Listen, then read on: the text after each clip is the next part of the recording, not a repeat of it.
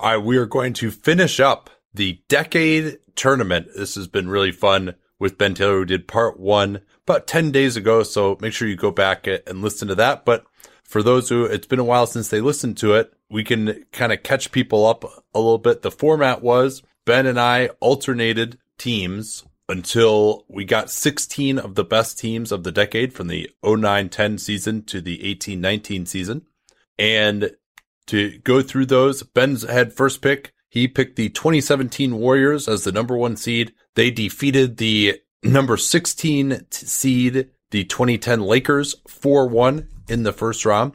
Also in the first round, we relitigated somewhat unintentionally, but it just turned out this way. I had picked as the eighth seed the 2019 Raptors. Ben picked as the ninth seed the 2019 Bucks. Raptors had home court advantage. They took it four to three. We really struggled uh, on who should win that series.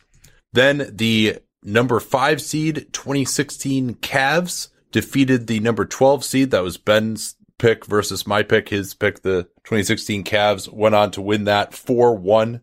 We felt like just the modern spacing of that Cavs team, LeBron playing at maybe as highest ever level uh, would be too difficult to deal with there. And then in another somewhat sentimental matchup, the 2013 Heat defeating the 2012 Bulls. Important to remember here our caveat that at least going into this tournament, these teams are healthy. And as long as you had a guy who played either the entire playoffs or at least half the regular season enough to get a sample size of what they looked like with that player. So Derrick Rose was healthy on those 2012 Bulls, but we felt they couldn't match up with that great spacing that that team had uh, with Bosh at center. So that's where we are now. Uh, ben, any reactions for you uh, going through the first uh, part of this uh, as you think back on it uh, before we finish up with the second half of the first round? You mean other than some some dicey picking on my part? at the end of the what, draft. What do you, uh, you got regrets?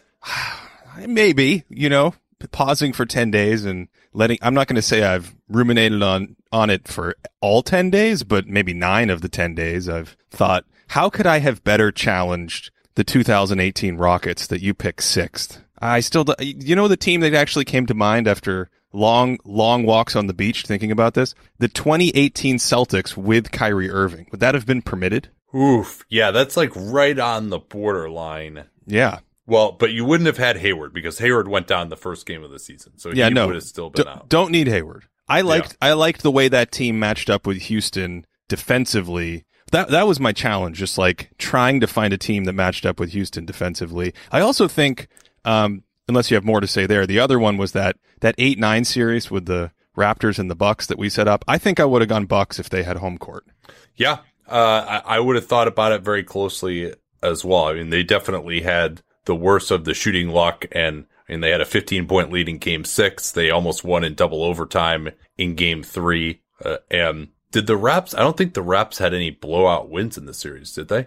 Um, not that I can, they, I think they won one game. Game, game four, four is the only one I can't remember. Yeah, that was like a convincing well. win but I don't know if I would call it a blowout win. It was, it's yeah. still a series that, I mean, what is it? Uh, seven months later, six months later, still feels like the Bucks were probably a slightly better team, if that makes sense. Um, so yeah, that, w- that was the other tough one. I think everything else is forward thinking for me. I'm excited to see how the rest of these teams stack up. Yeah. I mean, the malleability of that Bucks team, or I'm sorry, of that Raptors team to me was something that I thought the Bucks uh, kind of struggled with it a little bit. But yeah, so we also have Ben Dull here, our director of basketball research. If Ben Taylor and I are at all opposed in terms of who we think should win a series, uh, Ben Dull will be the tiebreaker based on the arguments that we have presented. So we will now bring you back to our bracket here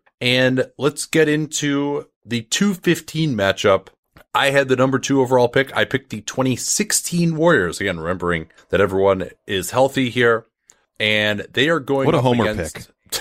yes, the 73 win team. Uh, they are going up against the 2011 Dallas Mavericks, uh, which Ben picked. We had a trade late. So Ben actually had 14 and 15 in a row. Um, we'll see his 14 seed in a second here. Uh, but the other rule that we had recall was that every champion had to be picked outside of the ones that were very similar to other champions uh, which were not allowed to be picked. So 2015, 2016 Warriors were similar enough. It really wouldn't have been fun to have both those teams in there when they're so similar. So, but every champion that I guess we would look at as a unique champion and, you know, 16, 17 Warriors, those are unique because one had Kevin Durant, one didn't, uh, had to be in there. So the last two picks essentially that we were trying to get around were the 2011 Mavericks and the 2010 Lakers. Let's talk about who's on this Mavericks team first. I think that's uh, important to note. Yeah, so this is this is the 2011 title team with Dirk surrounded by Tyson Chandler at center. They started Shawn Marion next to him, a 30 what is about 37 year old Jason Kidd, right in that range. It was I think it was yeah, go ahead. Still a stout uh, defender, 3 and D guy, right. Uh, at the point guard position. And then they used a they would bring Jason Terry in, who is essentially a closing scorer, um, kind of a secondary scorer, but they would often go with like Peja Stojakovic in one series or DeShawn Stevenson. They kind of had a rotating cast of characters, and then JJ Barea also came off the bench for them. Yeah, Brendan Haywood uh, as a backup center uh, as well. Yeah, so their closing lineup most of the time is Terry, Kidd, Marion, Dirk, Tyson Chandler, they famously even moved Barea into the starting lineup in the 2011 finals. So number one concern, obviously, with this matchup against the Warriors is how are these guys going to guard Steph Curry? Yeah, I so I've prepared a 500 word dissertation on um, how that's going to happen, and now I'm going to light it on fire because I, I I don't know. I don't know. I racked my brain all week trying to figure out how this would happen, and I really here, here's the thing: they didn't even like play, not that they would have to per se, but I, if you look at Chandler and you look at Dirk as sort of two bigs that are going to be overextended more than they ever were in the 2011 season. And then you say, well, what happens when one of them's off the floor? They didn't really play small ball lineups all year. They had like 27 minutes all year with Dirk at five and Marion at four. So I, I just don't know. Yeah. And I don't think Dirk at five and Marion at, at four would have helped much either. Uh, I think that I would have loved to have seen Dirk trying to score in isolation against Draymond Green. Um, I do think that that Warriors switching would have been very interesting uh, against Dirk. I think the 2011 Mavericks could have scored to some degree with Dirk. I think Dirk is a pretty good antidote, about as good as you're going to find to that Warriors switching defense. I think he's a little bit too big for guys like Iguodala even perhaps. I mean, I think Draymond, if they go to that death lineup, is probably the only guy who's going to be able to guard him. Even Harrison Barnes. I don't know that those guys could necessarily stopped Dirk. Even uh, in his later years, the Warriors, when they weren't switching, had a lot of trouble uh, dealing with him in a conventional pick and roll defense as well. But I think the Warriors just outscore them because basically that version of Steph Curry, the only way to stop him was by switching and switching seamlessly, and they just don't have the personnel to do that. Any kind of a pick and roll involving Dirk, I mean, to not even be able to switch with your four, not to mention your five, you just cannot stop this Golden State offense. I mean, people still, I think, forget how ridiculous Steph Curry was that year is really maybe the greatest offensive season of all time. And we saw him struggle a little bit more against the athleticism of LeBron and, and the athleticism of the Thunder in the playoffs. Again, because uh, in part he was limited. Uh, but uh, with him healthy, at least at the start of these playoffs, I just don't see how Dallas uh, can stop them. The junk Rick Carlisle junk defenses that worked against LeBron when they're playing a, a pure center, not going to cut it. Right. And when you say limited, you're referring to that coming off that knee injury, right? Yeah. Yeah, the grade one MCL sprain that he suffered in uh, in the opening round of the playoffs against Houston. Yeah, and that has a the, the typical recovery time on that injury, if I remember correctly, is much longer. He came back like uh, what, like a good two weeks earlier than the average or something, two to three weeks earlier. Well, a grade one MCL, it was about the normal amount of time to come back from it. But you also don't get just thrown into the playoffs playing 40 minutes a game when you come back from that either. Yeah. Um, okay. And so I think it was really he wore down. He just wasn't the same in terms of his level of explosiveness, his endurance. I mean, he's still, I mean, you could see the knee was all bruised up. He had this brace on it. He had like some tape on it in the locker room after games. He definitely, I mean, he had moments in those playoffs.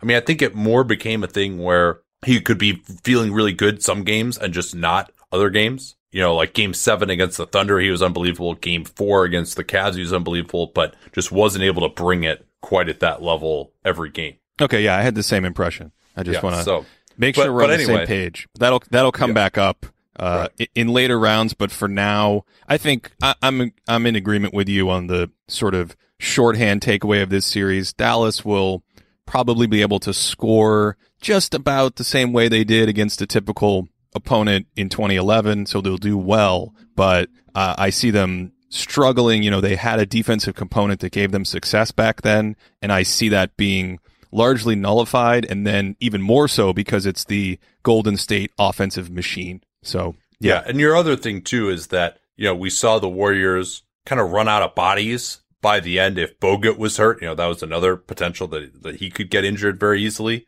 but he actually is going to fit pretty well because he can always just guard Chandler. And worth noting too that that Warriors defense with Bogut and Green together was really, really difficult to score against for more conventional teams uh, as well. So, um, uh, people forget that, that Bogut missed those last two games against Cleveland. And I, I just, I think it's really important to remember just how unbelievable Steph Curry was. I mean, unanimous MVP, uh, and he had uh, these road trips with, like in late February where he's just averaging 40 a game, willing them to victories. They're just, there's never been a player who has warped defenses like that. Maybe we're starting to see that a little bit with James Harden, uh, now where, but the sheer panic that he could induce, uh, and there's just no way that Dallas could play, uh, the way that they would need to switching. But so uh, people who remember Curry by the end of that 2016 playoff run forget how incredible he was. And also he was really incredible for most of the 2015 playoffs uh, as well. Um, so, I mean, to me, the only question here is 4-1 or 4-0.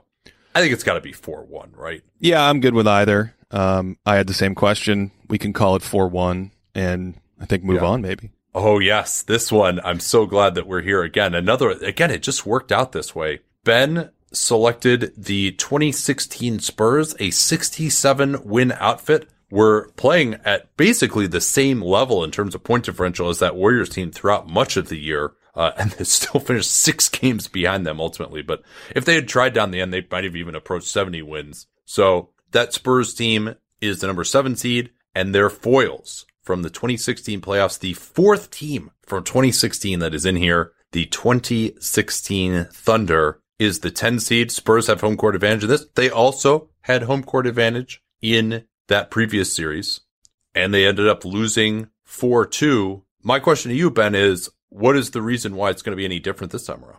Okay, are you ready for this? Yes. So let's go back to that series. We last in the in part one we talked about the idea that the best team doesn't always win the series. This was a very close series. I've revisited this series recently. Game one of the series, Spurs win by 32, blow them out of the Yeah. building, Aldridge had like 41 in that game, 43, and and just all- hitting every pick and pop jumper known to man. Well, the, you know, if you're thinking of LaMarcus Aldridge now in 2020, he was a significantly better player four years ago at this time, and he had a number of games in that series where he just tortured them with that mid-range game over and over and over again. I mean, they they Yeah, won he- 67 he for a reason.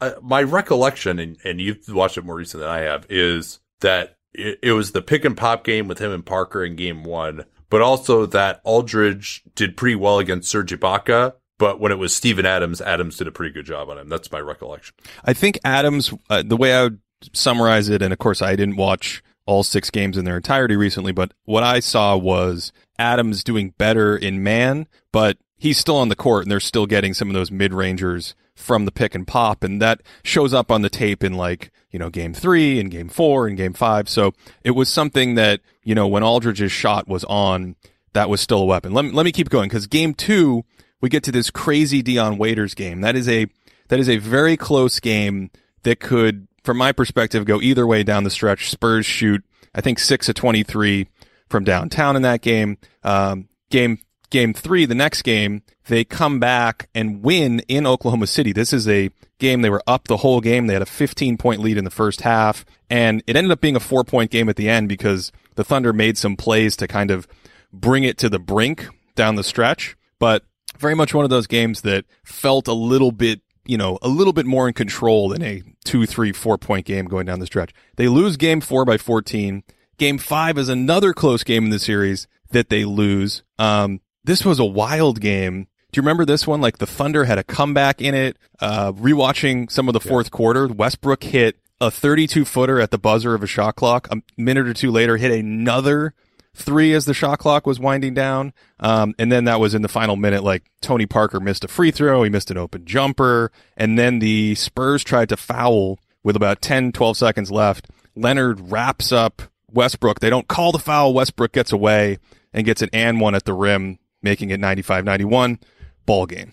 Yeah, this is the game where Oklahoma City was playing a lot of Kanter and Steven Adams together. Yep. yep. And David West and Boris Diaw was the second unit for the Spurs. And those guys were just getting overwhelmed physically. I remember that being a big part of the series. The other thing that I remember as then in game six, of course, OKC leads by 30 at halftime and Spurs get back within 10 at one point. Tim Duncan has his last hurrah. Uh, but you know, it never really got to the point. I mean, maybe some sphincters were tightening in OKC, but it wasn't, it wasn't like just totally uh, it, you always felt like the Thunder were going to win it. Still, it, it would have had taken an unbelievable comeback. And the other thing that you'll recall is Gregg Popovich, as they're getting physically overwhelmed by the combination of Steven Adams and Enes Kanter. This is not a team that played with enough spacing. Didn't play Kawhi at the four. Probably his. Uh, maybe he felt like he needed to play Aldridge and Duncan together. But even on the second unit, you know, they just didn't do that until he comes out with that group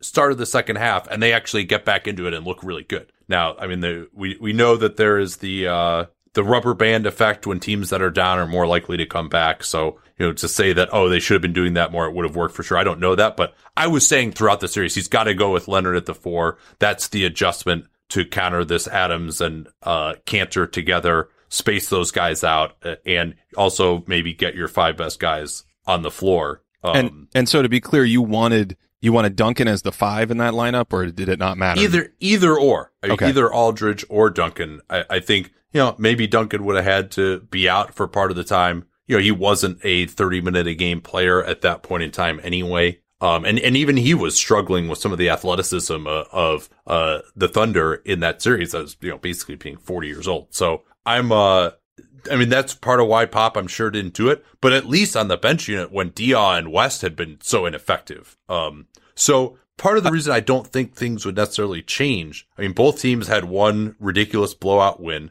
I certainly put more on a blowout winning game six as being indicative of the series as opposed to a game one when the teams are still trying to figure each other out a little bit. Um, but I mean, crazy as it is to say, I remember Billy Donovan is out coaching Pop in this series for some of the reasons that I mentioned. So I think the challenge there's there's a trade off with what you're saying about the small lineup. I imagine that that was at hand, which is the Thunder that Thunder team in 16 didn't have great spacing. And so you could you could kind of sink more toward the paint and looking at the film Duncan couldn't move, right? But he still had his size and his fundamentals and his rim protection. And so if you're Westbrook is a little more explosive, but even if you're Kevin Durant and you go to turn the corner on Kawhi Leonard, you keep seeing Tim Duncan there and that turns into a 16 foot pull up or a kick out instead of a drive to the hoop. So I imagine there was something going on there, sort of trying to balance. I agree with you on the second unit. You know, the second unit, I think gave them um, a lot offensively over the course of that season because both Diaw and West are good high post passers. Um, but yeah, I, am not entirely sure about having them both on the court as they were getting more overwhelmed as the series went on. By the way, just to be clear, over the course of the entire series, this baby was so close. Spurs actually outscored the, the Thunder by three points in the six games. I do think the physicality was reflected uh, in the rebounding totals. They the Spur- the Thunder were a good rebounding team. The Spurs did not kill teams on the glass per se. Yeah. And, well, well, interestingly, I mean, the Spurs just as a Gregg Popovich team, they were always unbelievable on the defensive glass, and they still got totally just overwhelmed right. physically yeah. by yeah. the Thunder. They got smothered in the series. So, um, here's a question: They run it back, right? San Antonio has home court here. Are there new adjustments and lineups and uh, is is pop going to be able to learn from the game six starting the second half? Like how are we kind of approaching the knowledge base assuming they're not going to have the exact same strategic play out as the series runs itself back? Yeah that's difficult to say. We ran into this with that that bucks raptors series as well. I mean i think the way we treated it though is no they don't necessarily uh, uh, know now, I, I mean, I guess that's you get to you probably get to watch film of this team. So that would include your own series against them. Right. And I think here it's almost a bigger question for me than the Bucks Raptors. Um, you know, I had some smaller, more subtle questions, but I think it's fair to say last year the Bucks were the Bucks. It was their first year together at that level, all that stuff. This feels slightly different to me. This feels like if you can, I mean, first of all, it's a super close series anyway, from where I stand. Are are we in agreement on that?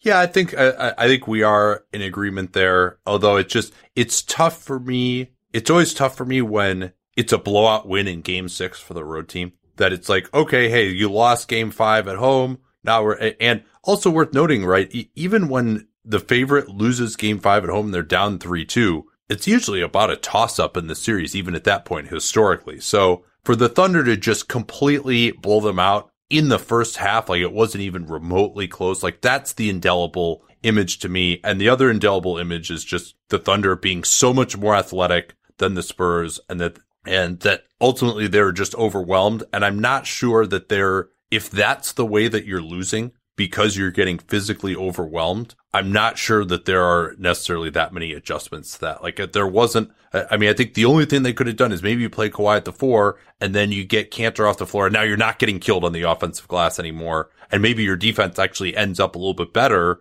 even with the fact that, uh, because the Thunder, if they went to a small lineup, they didn't really have a lineup that had more spacing because they had Roberson. So even if they had to go small, uh, to keep up defensively, they don't necessarily get better offensively. They might get worse, right? In some ways, and that's part of my issue with this team. Just to elaborate on the spacing issues, because it came up in part one, I didn't pick them. Um, they're shoot basically the shooting around Kevin Durant. You had Ibaka at 33% that year. He took about four per 100. Waiters was the best one at 36%. He took about six per 100. Roberson, was that like Robertson's best shooting year? 31%. Well, well, you'll remember actually in that game six, he went nuts from three in the first half. They were just letting him shoot it. And Tony Park was just like, Hey, you know, if he makes it, he makes it. And I'm like, well, Tony, you were down 30. So it wasn't just that, but, uh, well, yes, yeah, he did. He, he probably does not repeat that performance. I would, I will say that. Right. And so I think I really like the argument you made about game six holding more water than game one in terms of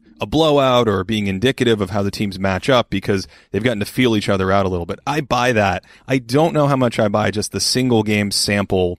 You know, sometimes the the one that came to mind was 2007 and the Suns and the Spurs. Of course, the the Suns completely tired themselves out in game five. But, uh, you know, I don't know if it's unheard of to have a game six that's a closing game and have a team have a flurry, especially at home, um, and then say that's the indelible moment because there are probably a bunch of series we could find where there was a game six when the team was down 3-2 and there was a blowout and then you get to play that other game at home. The Spurs didn't get to do that because they lost the close, crazy games earlier in the series. That, that'd be my argument for Ben Dull if we're headed that way. well, so here's the other thing too, right? If you want to say that, well, the more these teams get exposed to each other, now we're going to expose them to each other again after they've already been exposed to each other. Well, the Thunder won three straight in the series, and the one game that happened where it made the Spurs point differential respectable in the series, and frankly, if it hadn't been for the garbage time, you know, we're letting you back in the game in game six, the Thunder probably win the point differential pretty handily for the series. Another argument that I would make, uh, cause it does sound like we might be at loggerheads here. I am going to pick OKC. Um, another argument that I'd make is Kevin Durant just outplayed Kawhi Leonard in the series significantly. Yeah, I think I agree with that. Ben, um, ben cover your ears. uh, okay. I'm going to go same thing. Four, four, two again, Thunder. Uh, like it, to me, there just, there wasn't, and also like, do you have, uh, I know you did a little bit look at this. What was the, what were the Thunder when healthy? Yeah. They're, that season. Yeah. It's pretty close. So the, they yeah. were, they were sneaky good. Um, they had a plus 9.7, uh, adjusted healthy point differential and the Spurs were plus 11.7. Um, obviously you can say that's a, a decent bit more, but I will say um, it's not hugely a lot more. And then of course there's the fact that you know you can slightly outplay or underperform your point differential. I think the idea that Kawhi, I mean, that was like the beginning of really good Kawhi to me. And yet, uh, that's an interesting question. If we run the series back, is there, he made a lot of tough shots I don't know if he was getting great looks. Is there a version of that series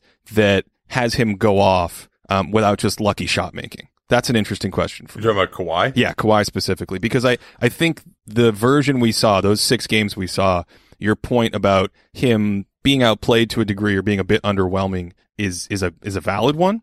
But would that hold true if we ran it back? Yeah, I mean, he wasn't quite as good in 2016 as he was in 2017. Right. Or, or offensively. But he was or get, he was 2019, I he was say. he was close. Like that was the Yeah. beginning of this uh, kind Right. of incredible scorer guy, board man, scorer guy. The t Yeah. the t-shirt's coming. Right. And he, I mean, it was interesting. They put Kawhi on Westbrook and Danny Green on KD for a lot of the series. But in that game four, when KD really turned the series with the, uh, a game that I nominated for one of my best of the decade, uh, KD, uh, I think he had like 19 in the fourth. They had no answers for him, even when it was Kawhi on him. And so, um, yeah, I mean, I think I got to, uh, oh, here's another little aspect too. This is going to rile up Spurs fans for sure. Not unprecedented for San Antonio to be just a worse team in the playoffs than they were in the regular season. There's a lot of the, I mean, I think Pop, his genius works better in the regular season. He gets more out of his guys in the regular season than I think anyone, but Yeah. they have a, a pretty well known history other than 2014 and 2013 a lot of years they lost in series that they were favored. And so to, to go back and say, well, hey, you know, they were so much better in the regular season. This is just a fluke and look at some of the series that they lost when they were favored, right? 2015 against the Clippers, uh, 2012 against these very Thunder, 2011 against Memphis. So I do think there's a little bit of an argument here. And usually also the Spurs are very built on their bench dominating and their bench. I, I mean, I don't think there's any reason to believe their bench wouldn't get killed again with Diaw and uh, West and their lack of athleticism if we run this series back. So that's another muted advantage, both because stars play more and just because the bench wasn't effective in this series. So I don't think, I mean, your argument is kind of, hey, this is a 67 win team. This is a fluke. And then you also see how much trouble OKC gave the Warriors in the next round. I, I think you just have to, uh, and I think if you just look at the talent on the rosters, you know, OKC probably a little bit better. Kevin Durant was the best player in the series. I I, I got to go four two again. I know How- we're spending a lot of time on this one, but uh, I mean, this is one of the great series of all time. It was really enjoyable. Yeah, But- I I think you meant I think you meant 2012 uh, OKC. The Spurs were up 2-0 and then they lost. right. Yeah, yeah. I meant yeah. I meant that 2011 they lose to Memphis. Yeah, but that was uh, that had the injury at least associated. with Manu. Yeah, But yeah. I Manu. mean, you're also it's also a one eight matchup. I mean, So, so I'll I'll summarize that point this way, which is what I was alluding to earlier with the point differential. Um, a lot of those Spurs teams slightly out underperform their point differential, meaning when you actually fold in the win loss percentage, it's a little lower than you would think. And I feel like I see that almost with every one of these teams throughout the decade in San Antonio. And I think that's that's kind of making it's chipping away a little bit at that advantage. Um, the, the last thing I'll say before I weigh in with a verdict, I do wonder how much the Warriors not being the Warriors, not having Steph Curry regular season version influenced our impression of the Thunder and specifically how that long athleticism was able to bother them. You know, it's it's it's a it's a fair point to say the athleticism bothered them and they played well and they're a really really good team. But again, it's that idea of like what would have happened if they were just the same machine from the regular season. They beat the Thunder in Oklahoma City in that like one of the all-time great regular season games in overtime. Yeah. Uh, and- barely. I mean, but but it's still even that game still felt you felt the same thing that the Warriors might be getting a little bit overwhelmed physically. And I Hmm. also say this too. I mean, well, you know what? Let's let's save this though. All right, all right, okay. Because uh, we may have an interesting matchup in the next Okay, round. well, they- if, uh, I was going to say they ran them. I think they won by like 20 in the in the other game in Oakland. Um boy, I was going to go Spurs 4-3. That that feels like a more responsible pick. Um like from you know what I mean from like a statistical worldview kind of viewpoint. Uh, you've done a fantastic job. I'm going to reward you for your argumentation. I'm going to say that the Thunder take it in 6, that home game in 6. well, good. That's good to know. I'm uh, I haven't been practicing law for four years, but uh, still got it, baby.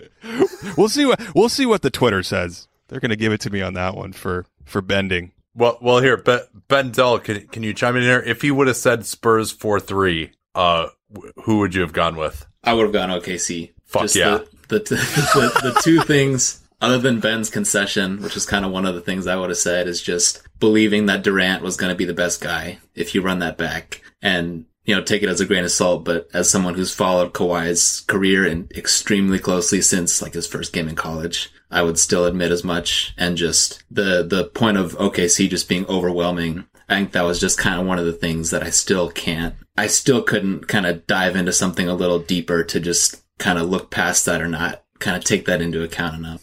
Bentel referencing the, uh, the San Diego roots there. That okay. awesome. Well, well, this sets up Warriors Thunder in uh in the second round 2016 warriors 2016 We'll, we'll we'll come back to that later.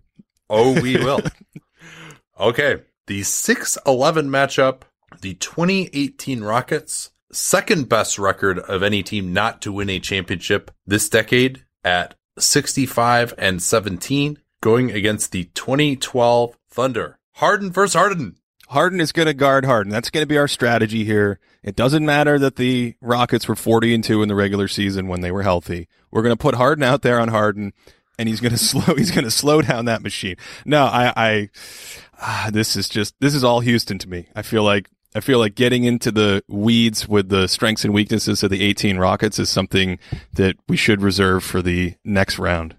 Well, let's just talk about who's uh, on these teams here, uh, real quick. First of all, 2012 Houston, uh, I think, or 2018 Houston. I think ever, everyone knows uh, who's on that team. 2012 OKC, you still have Harden. They actually are starting though Thabo Sefolosha. Yep. Russ and KD, obviously. This this team though, really more of an offensive team. Second in offense during the regular season, 11th in defense. So, so Nate, this is what I was Yeah. alluding to at the top about wanting to find a better team to match up defensively with Houston and not feeling very satisfied that I could Ah, land Ken- anywhere. Kendrick Perkins, Kendrick Perkins could handle Harden in the pick and roll. Just switch Yeah. onto him. Yeah, I mean, why not just start with Perk on Harden? He will shut him down the entire matchup. Um, no, it's, Well, yeah. it's- Well, and, and here's the other thing too. You remember in the finals, they're playing Bosh at center. Perkins is getting completely destroyed, Yep. and good old Scott Brooks never goes away. Yep. So I don't know if you ever went back and listened to it, but this was the perseveration that I had um, when we earmuffed you in part one. Just I did listen to. Oh it, yeah. man, yeah. So I don't know. They they at least here was my thinking for landing on them. They at least have some precedent in history of being able to go small ball, and so you know that gets us back uh, into the kind of rules coaching knowledge question. Well, well, so what? Hold on. What's that small ball lineup? Okay, yeah, yeah. With Yeah, good- for OKC. Good question. So in 2012, um, they played about 365 minutes. They did very well. They outscored opponents by 11 and a half points per 100, the net rating. And it was some variation of Kevin Durant, Westbrook, Harden, Ibaka, and then they would put a shooter out there usually. So it was Derek Fisher for like a third of them, Daequan Cook, sometimes Sefolosha. Um, Shooter in quotation marks. yes, in I- I mean, well, yes. they would. I mean, the thing is, they'd have to play Sefolosha just for the defense. I think. Uh, Nick Collison is their backup big. He would have been completely destroyed by uh, this Houston team as well in ISO or pick and roll. You think it, you know? I actually was wondering if older, older, younger Nick Collison, way back in the day, um, wouldn't be run off the court by some of those switches. You think he would just? You think he just didn't have the lateral movement? I feel like for a big, that would be something that he could handle those responsibilities probably better than most of the other guys on their roster at the time. That's damning with faint praise. I think. I, I mean, he's he's a under athletic big, age thirty one, playing twenty minutes a game. Uh, Like, I don't think he was the panacea here. Uh, he also isn't going to space out to three, so he's not going to get guarded. On the, other. I mean, that's your other problem too. Is Perkins and Collison aren't going to get guarded on the other, and this Houston team is one of the best in NBA history at not guarding the guys who don't need to be guarded. And Ibaka didn't shoot threes yet, which is the other Nope. sort of challenge. No, So- I mean, and, and Ibaka defensively, this is age 22 season. If you're going to play conventional pick and roll defense, he really wasn't up to snuff there. Uh, we did see him switch later in his career in that 2016 series against the Warriors. Uh, but I just, I, I mean, this is the number 11 defense against 2012 offenses. Like, what is Houston going to do to these guys? Also, like, you know, KD, we think of him as being like a pretty good defensive player. That's not the case for him in 2012. He's still too skinny. Uh, when he had to guard LeBron in the finals, he just got totally destroyed. I mean, you look at what LeBron did to them in the finals, and I think you're going to see a pretty similar result here. Let's uh man, I'm going to call it. I'm to call it a sweep. Oof, you're going the Nate Duncan style. I'm gonna. I, I do think uh, OKC gets them in transition, maybe one game. K, I mean, Westbrook was uh, KD or pretty unbelievable athletic forces as of that time. But also, I mean, your other problem is this team just isn't shooting enough threes. Like the math's not going to work out for them. Houston could have, uh, I mean, they did have a game where they missed 27 straight three pointers. Like they could just have they one did? of these games. And it generally seems like it, in this Morey era, they've just had a lot of games where they just haven't shot it quite as well from three as in the regular season, the playoffs for whatever reason. I mean, even in the 2017 series in the first round, uh, they really struggled to shoot against OKC. It didn't matter because that team wasn't good enough uh, on offense. But they've had a lot of series where they get up a lot of threes and just don't make them. Um, but you can also play Ryan Anderson just fine if you want to really juice the offense. He can hold up defensively against them. Um, I don't remember the Rockets missing 27 threes in a row. Was that an important game? um, yeah, they ended up winning though. Actually, it was uh, the league adjusted it later on. Actually, it, so I, I forget what the Oh, original oh, no. score was, but the, Oh, they ended no. up winning by like eight. Oh Um, no. The- Oh. and then uh, then went on to take care of LeBron uh, and the Cavs in the finals 4-0, the 2018. You're getting NBA me in Houston you're getting me in hotter water with the city of Houston. Um, okay, uh, I think I think it's 4-1. Um, you're a big believer in this 2018 Rockets. I mean, I I do think people forget even just how unbelievable that team was. I mean, Chris Paul, we haven't even mentioned his name. He was one of the best ISO players in the league that year too. And I mean, the, like, but Scott Brooks isn't even going to go to switching. Like, they're going to play conventional pick and roll defense, and they're just going to get totally carved up. Let's move along. What's next? All right, so so what do we have? We have sweep. I'll, Either I'll, one. Give you the, I'll give you the sweep. Yeah, either one or a game. It, it it's all the same. Okay. Uh, this one also another slight relitigation, although uh, because these teams matched up in the playoffs the following year with pretty much identical personnel on both teams. 2014 Spurs, number three overall seed. Yes. Controversially high pick if I were picking things for Ben Taylor. but yes. Big fan of 2014 Spurs versus another controversial pick that would not have been in there for me. Uh, 2015 Clippers. Um, these are both Ben's uh, picks here, but uh, how do you see this one playing out? So here's my question, and it's come up already, but I think this is the team that makes me really think of it. Do the teams later on have some kind of information gain where they are more privy to what the Spurs were doing in 2014? What the Spurs were doing in 2014 in terms of ball movement, screener activity, sort of the quote unquote Euro style at that point. It hadn't, the whole style, all the, all the motion stuff, it hadn't come in to the league the way it's just saturated today. So my question is, if we give these later teams all of that information, I think it makes sense to adjust down, like curve down on this team.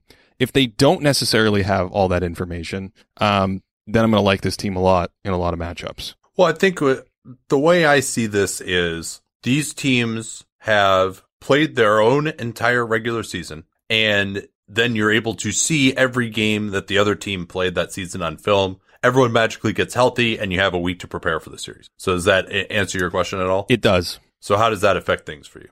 Well, I still think I, I think you do an injustice to say the 15 Spurs are essentially the same as the 14 Spurs. The the 14 Spurs hit another level. Um, I feel like the Yeah. the big no, I, I would never say that, by the way. Okay. I mean, it's just, it's kind of the same personnel, but no, I mean, Parker, uh, Duncan, although Duncan did have a, a, really good series, especially at game seven in, in 2015, but Parker Yep. and Manu Yep. in particular, Exactly. I felt were, took a major step back in 2015. Kawhi took a big step forward, but he didn't do that much in that 2015 series. Um, and just everyone was kind of uh, seemed healthy. I think Parker was struggling with injury in 2015 as well. Um, Well, so you sort of you to me looking at the Spurs over those 3 years illuminates how the 14 team stands out even though they all look very similar. So, the healthy the healthy point differentials in 2013 plus 8.7 in 2015 plus 8.8 in 2014 it was plus 11.8. It's one of the highest healthy point differentials of all time. It's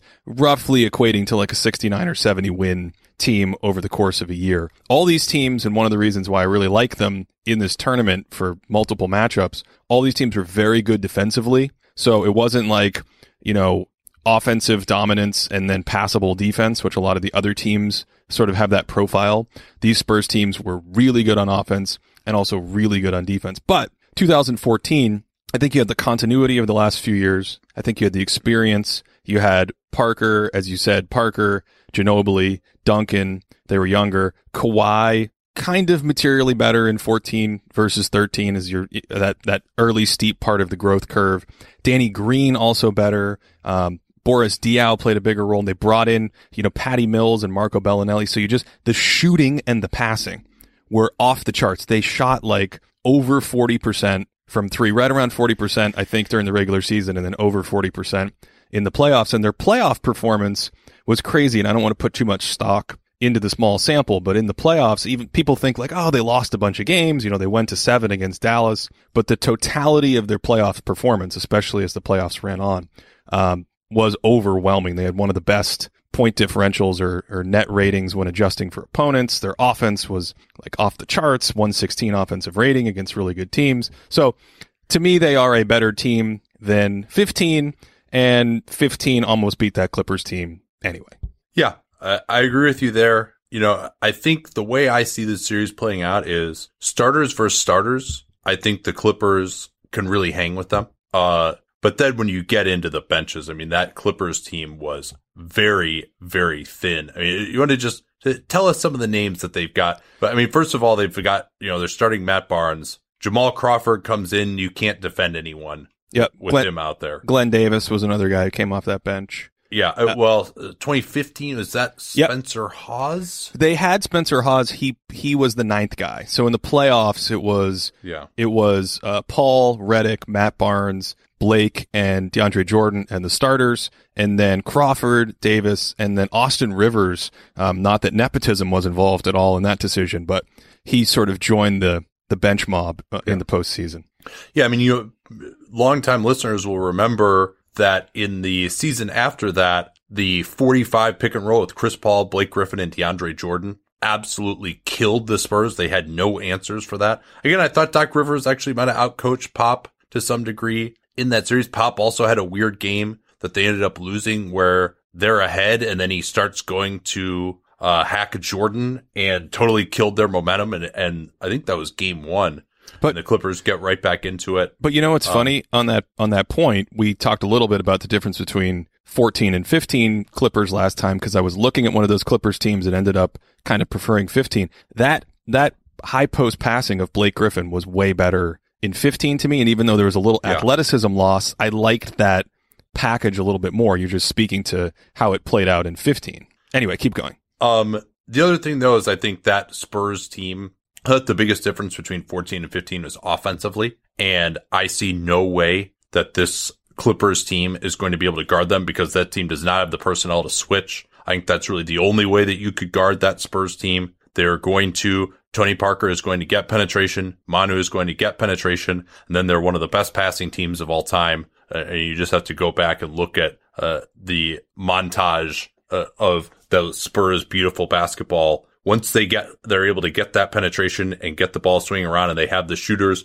to finish those plays uh, on this group. I just think that they have a little higher offensive ceiling and they definitely have way better defensive personnel than this Clippers group. I do think that the, again, the athleticism of Griffin and Jordan can give them problems just as it did in 2015. Also worth noting, by the way, in 2015, Tiago Splitter, who was a big part of their team in 14, was not really healthy in that series. He didn't even play in game one. Aron Baynes did, and he got utterly destroyed. I was reminded of that as I was doing research for the best dunks of the decade that Blake Griffin, uh, dunked on him a number of times in game one of that series in 2015. Um, another way to look at this too is 2014 Clippers, a team that I thought actually was better than 2015. You disagreed with me. Loses in six to OKC and then OKC loses in six to the Spurs. So that's another way of looking at that. Uh, that, and I thought that 14 Clippers team might have been better and they still you know, they're got, pretty close. Yeah, they're extremely close. I mean, I'm splitting yeah. hairs. I'm I'm probably taking experience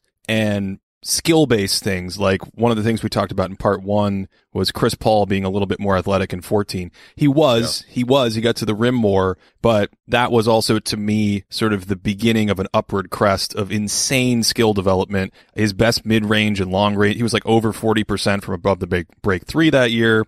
Um, it was his best kind of shooting year, I think in his career outside of 17. I think so that, that three year stretch, the three to four years culminating in 2018 in Houston. So anyway, that's that's neither here nor there. I, I think um, I would go Spurs here in five or six, either way. Uh, I'm fine Yeah. with. I mean, the, the 2014 Spurs also, I mean, let's not forget, they went seven games against the Mavericks in the first round that year, too. Yeah, yeah, that happens to the best of them. They, yeah. They, this, you know, the 2008 Well- Celtics and the Hawks also technically played a seven game series. yeah. Yeah. So, but I mean, the, but the, and the Mavs, I think could, ha- Vince Carter had a shot to put them up 3 1 in game four of that series. Um, That's the ch- this is the challenge with with a lot of these Spurs teams. I think Yeah. is is the the point differential is going to sort of slightly outperform what you think because you know close games or um, games where you just kind of get carried to who they don't have a guy that just puts everything on his back and carries you to victories but for the first first 45 minutes of close games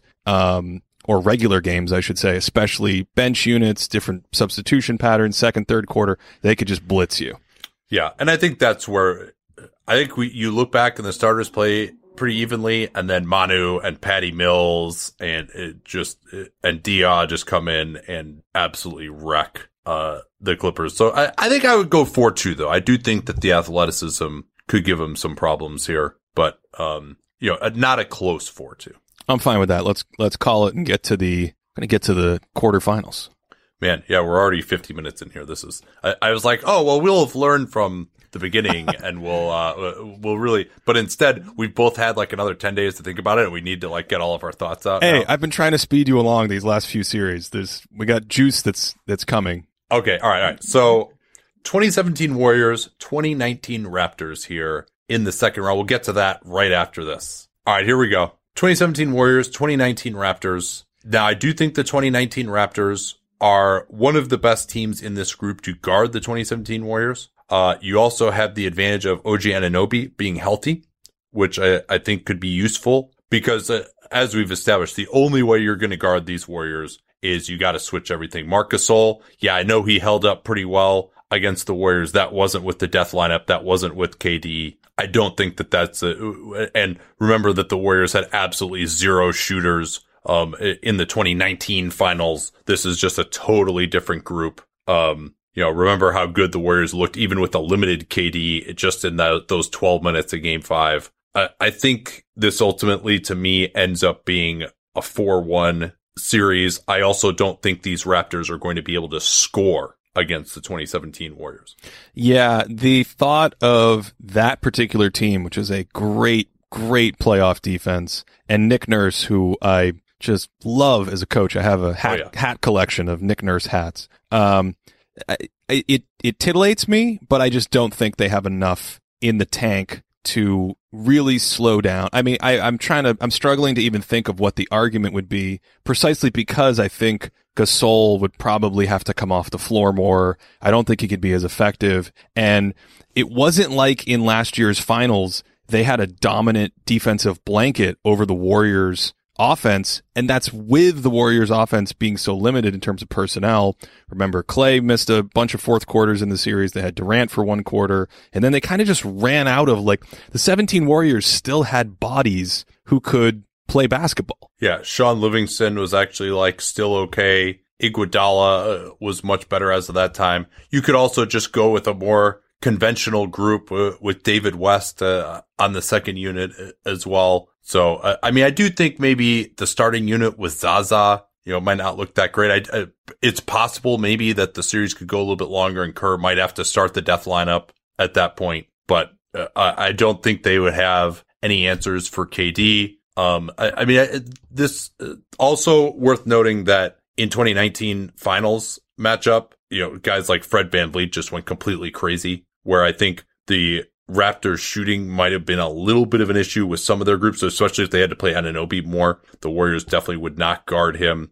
Draymond Green is at a whole different level as well in 2017 as opposed to 2019. I think maybe even more so as an offensive player. I don't think Kawhi is able to just go off against them. And even he didn't do that much in the 2019 finals. So uh, I, I think this goes 4-1. I do think the Raptors have enough defense to make it difficult on them. But uh, ultimately, I, I just, I don't think they have enough offense to keep up with the 2017 Warriors. And, and people forget how good that playoff defense was. Yeah, I think we're in complete agreement here.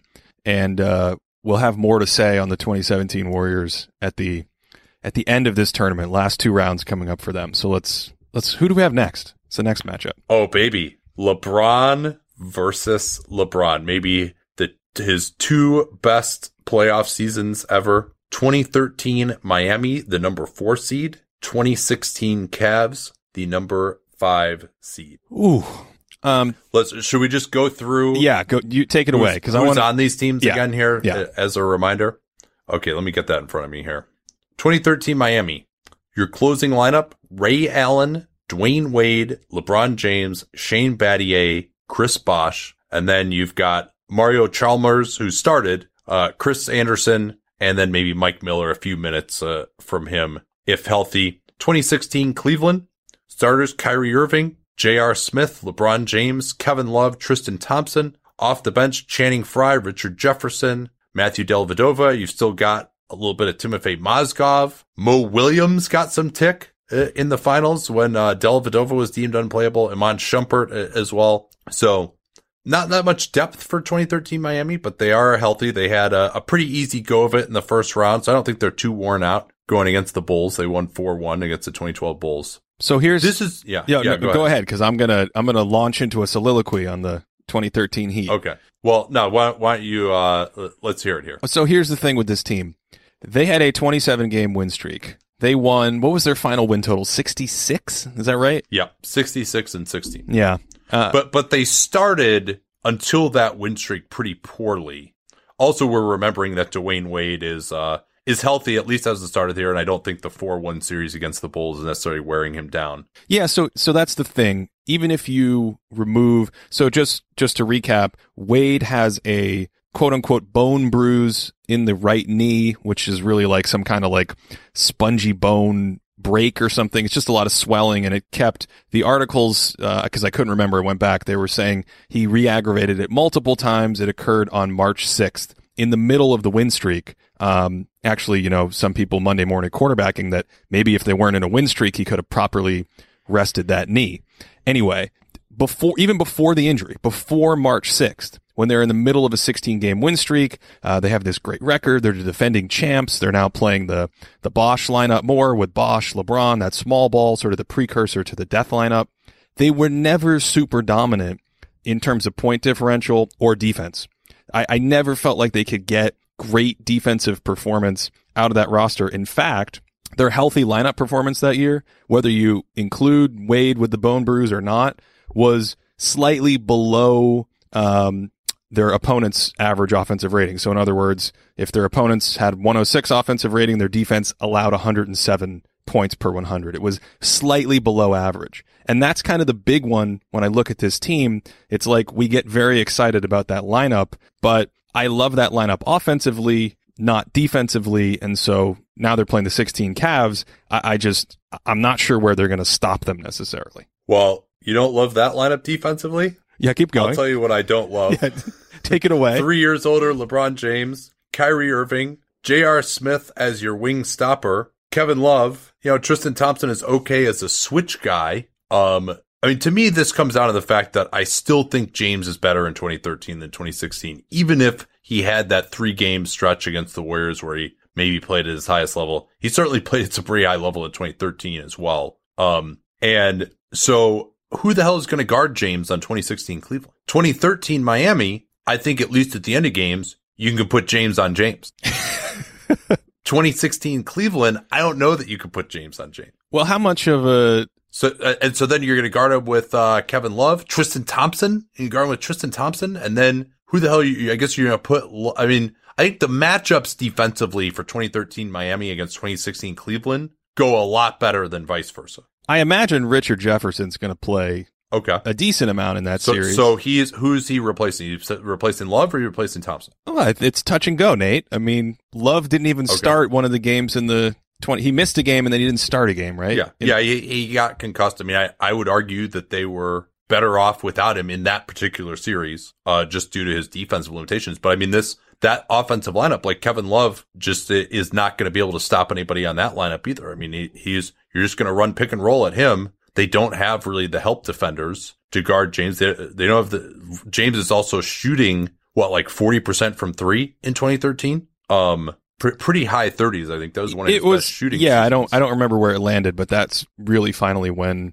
that Yeah. outside shot sort of came to fruition. So, so you can go, uh, with, uh, Wade pick and rolls. If he's healthy, put James, uh, around that and then swing it to LeBron James. Uh, that, that helps a lot too. Uh, you know, who is, Wade can go post up Kyrie Irving if that's on. I mean, this, this team, they just don't have enough. I mean, the, the 2013 Miami got two great ISO players. Um, I, I really, I, I kind of don't think this series is that close, to be honest. But you and I just, I think, really disagree on 2013 Miami. This is also maybe one of the first teams that really turned it up in clutch moments. They did it in the regular season. They did it in uh, the postseason. 2016 Cleveland definitely did that too. But I think just the overall athleticism advantage of 2013 Miami, you got the better LeBron defensively. Love gets torched. Um, you know, I don't think Irving is going to be able to go nuts in this series necessarily. Um, and they could also trap to maybe take it out of his hands. I guess the one thing that 2016 Cleveland has, maybe you could say they have a little better shooting, but I don't think much better. I do think I do think 2016 Cleveland has better shooting. I think your man, you really like this. We see this Miami team. well very just, I mean, okay. All right. Let, let me ask you this. Who's better offensively, 2013 Miami or 2016 Cleveland? 2016 Cleveland. Why, why would you say that is? Just because they shoot more threes? I think it's a combination of them shooting more threes and I mean Kevin Love is a f- just just Okay. let- Let's keep this in mind too. Uh, Like, are you basing that on the fact that they had this like really awesome playoff offense? I am over over multiple years. That that stretch. Remember we talked about 16 or 17 Yeah. Cleveland in part 1. Um Well, well, let's keep in mind that Miami's offense is great. Play, they didn't play anybody in the East playoffs the, those years. Miami's offense is great. Don't get me wrong. I just think the 20 Right, but but they're playing, you know, the Roy Hibbert, Paul George Pacers and the Bulls in, in the in the playoffs these years. Like they're they're playing real defenses. 2016 Cleveland is not playing real defenses in these playoffs. So the, I mean, this brings us back to the the 2016 Warriors. Uh, How much of what you said about Miami matching up with 2016 Cleveland applies to the Warriors? I mean, they they are still able to get their stuff against that Golden State team. Now, whether they should have lost that series in five or if we ran it back, whatever, but it wasn't like the offense fell apart against that team. Uh, well, what did it look like in the Draymond games? They had two pretty good games in three and six. And then I think, you know, game seven, they did not score well. Games one and two on the road, they did not Well, score well. Okay, let me say this. Let me say this. Taking Bogut out of that lineup, I think, also helped Cleveland score. The second, Yeah. like Bogut in Game Five with no Draymond, Bogut gets in foul trouble. The second he goes to the bench, LeBron's able to get to the cup. Like one Yeah. of the opening plays of the game, LeBron blows by his guy, and Bogut just sends it. When he's off the court and there's no Draymond, I mean, you cannot have guys like Marreese Speights trying to contain the paint with LeBron coming down the lane. So Um, well, yeah, or, or uh, Anderson Varejao or Festus. Sure, at that point. it, it, it wasn't good. Yeah, exactly. Um, so, so my question is, this is the challenge with that 2013 Heat team. Now you put the Wade, LeBron, um, all those other guys on the court. You're taking si- you're taking that whole Roy Hibbert, Andrew Bogut. You're taking guys like that off the court. At least Joel Anthony. well, well, so let me ask you this. Uh, one thing this does give me a little bit of pause here is what is 2016 Cleveland going to do against that 2013 Miami pressure defense flying around the floor? The so that's I was going to ask you. Do you think they're still going to blitz every pick and roll? I mean, it seems slightly reckless to try to do that against LeBron. Well, and, and the Hawks in that year didn't have, uh, to me, as good a personnel as that Miami team, but they tried that. They had a decent regular season defense in 2016. Yeah, and And and, they, they got, got smoked. House. They got completely torched. I just don't think Yeah, you. that was- that's the challenge. I don't think you can play that way. I don't think this 2013 Heat team extracts enough of a defensive advantage to take away what the 2016 Cavs do on offense, which is probably Yeah. slightly better than what the 2013 Heat do on offense. And no, the Cavs are not world beaters defensively at all, but that's probably the difference to me when I size them up. I have a I have a small Yeah. preference for the 16 Cleveland team, and I think they have home court. Uh, no, 24, 2013 Miami has home. Oh, they are the four seed. Complicated. Um, so to me, you just, you line up the names and this 2013 Miami team has way more talent. Like James is, to me is better than James when you throw in the defense. Bosh versus Kevin Love, that's like not even close. Wade Wade versus Irving. Uh, I mean, I think when you throw again uh, throw in the defense, I mean this the Miami team does have like they're going to fly around. They have pretty good help defenders. They got Battier who can step in and take some charges. They don't have anyone other than uh, either Allen or Chalmers. Like four of the five guys are not just going to get totally overwhelmed by LeBron physically on these switches. I think most of their guys, other than Allen, can stay with Irving well enough in an ISO. Um, let me let me throw yeah. let me throw a few more things at you. I believe Cleveland played faster. Uh, that 13 team played really slowly. Ironically, they had a 90 pace over the course of the season. The the things I wanted to throw at you: rebounding. That 13 Miami team was not a good rebounding team.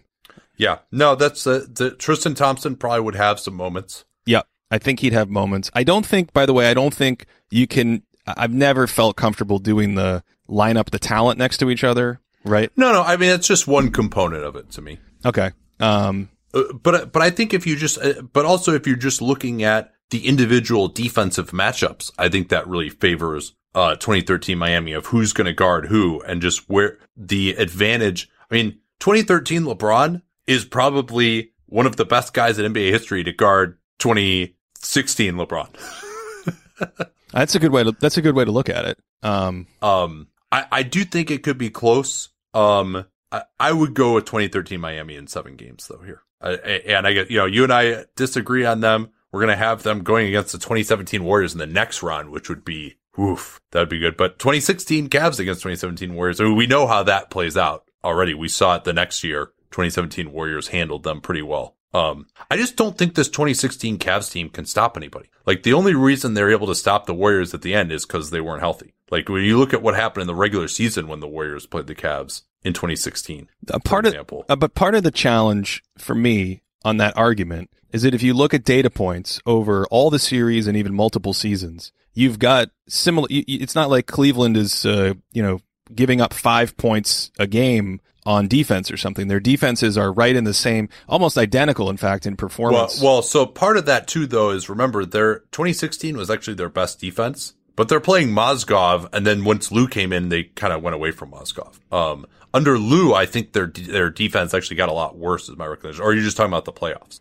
The playoffs, their defense is now some of this is um, skewed by playing Golden State when Golden State wasn't 100 percent, but in the playoffs, they were plus 12 on offense against their opponents and then minus three, meaning they were three points better than expected on defense. You'd look at that and you'd say like they actually had a decent defense in the playoffs. If you mentally curve the numbers down a few points for Golden State, that's still only what six of their 20, 21 games. So I, I just, I have a hard time buying that they're going to get torched. I don't love them defensively at all, but I don't necessarily see the way Miami played in 2013. My, look, Miami was a great offensive team. I think this is a close series. And I think you've done a good job, you know, laying out the strengths. But it's, I don't think it's enough for me to say that they're going to outscore the 16 Cleveland team when Cleveland has more spacing um, and better shooting. Let's put it that way. Do they really? Ha- I mean, do they really have better shooting? Love. Let's, si- let's size it up. So, so, well, okay. So your closing lineup, you, you agree Thompson is going to be in your closing lineup for Cleveland, right? I, I don't know if I'm overly concerned about the closing lineup versus the top two or three permutations that you're going to get for most of the key moments. I mean, another thing about that Miami team, Nate, is you, you alluded to their blitzing and um, how they turned it up in clutch moments. They did that, but I don't think you can play like that. You can't play like that all the time. I mean, they did for like three years. You, well, hold, no, hold on. I think I'm, we're conflating two things here. I want to be clear. They played that style of trapping defense and flying around the ball a lot, but the turning it up in clutch time, what, what happened the rest of the game? They, there had to be something they turned up. To, I see. Yeah, that's what I'm saying. Yeah. Although, I mean, 2011, which was, again, they played a real center that time. 2012, their, their defenses were better. Um, I mean, if they did some switching, I actually would like this Miami roster as a switch team as well. I think that that might be something they could try. Just I'm not sure that the coach would do that. Let's lay out the shooting percentages just so everyone has it, and then maybe we can. This one sounds like it's going to go to Ben Dull. Yeah, maybe maybe just for anchoring, I should just say that I think 2013 Miami will be in a in a sweep just to like really stake out my position. So if he feels like splitting the baby, he'll be closer to my side. A sweep. I was going to say that there's going to be a forfeit after game three. Miami's going to throw in the towel. Yeah. Um, I think you're not giving Chris Bosh enough credit here either. In what particular facet? Um, I think his offensive game, the ways he's spacing the floor, uh, his pick and roll game, how good he could be defensively, especially like he's someone, I think this Heat team, in, in terms of their personnel, almost looks better, uh, in going against more modern teams than they do back then because the rebounding doesn't matter as much. I realize that Cleveland has Thompson at times, but he's not going to be out there all the time. Um, also, I mean, LeBron going against himself, is he ever going to be more motivated than that? Uh, so I, I'm, uh, Wait, is LeBron, you mean, you agree 2016 LeBron will never be more motivated than when he's going against his MVP winning younger self. And he knows all the tricks. He knows all the tricks of the trade. He knows everything that that guy's thinking. um, okay. I say 4-3. What's, what's your final pick? 4-2? Yeah. I'm gonna, Cleveland wins it at home. I'm going to say six? 4 2. No, I'm going to say 4 3 Cleveland wins it on the road. How about that? All right. Well, you already, if that's what you're saying, then you only have a 20% I don't know. chance of that I happening. don't. I, it doesn't matter. Either way, 4 2, 4 3, it doesn't matter. All right, Ben Dull, got to decide for us here. All right, this one this one's tough. I think this is tougher than the first one with uh with OKC. I do I think I I I have to say I think Ben Ben got me a little more with his arguments, which is probably like the more important thing for me to kind of consider here. Oh, you can The- have your, oh, oh, so you're, as opposed to like what your pre-existing opinion would have been? Yeah, I'm trying. I'm trying. Well, I'm trying to really hone in and like just look at this as like, all right, what was the strength? You know, kind of judge it on the strengths of the argument. I like Ben's point about Cleveland's shooting and just the calculating style that that team got so used to playing. Like even to your point about Miami switching more, well, that would probably unlock 2016 LeBron from that, you know, that matchup with 2013 LeBron guarding him, which would obviously help that Cavs team. And I, I think Kyrie, it, it, that seemed to kind of get kind of glanced over. I, I'm not so sure that he just like wouldn't, that Miami would just really struggle with him. I mean, the, the point about trapping him, but outside of that, I don't, I don't really see much of an argument that he wouldn't be able to have an awesome series and maybe carry a little more weight if 2013 LeBron was just so good on 16 LeBron.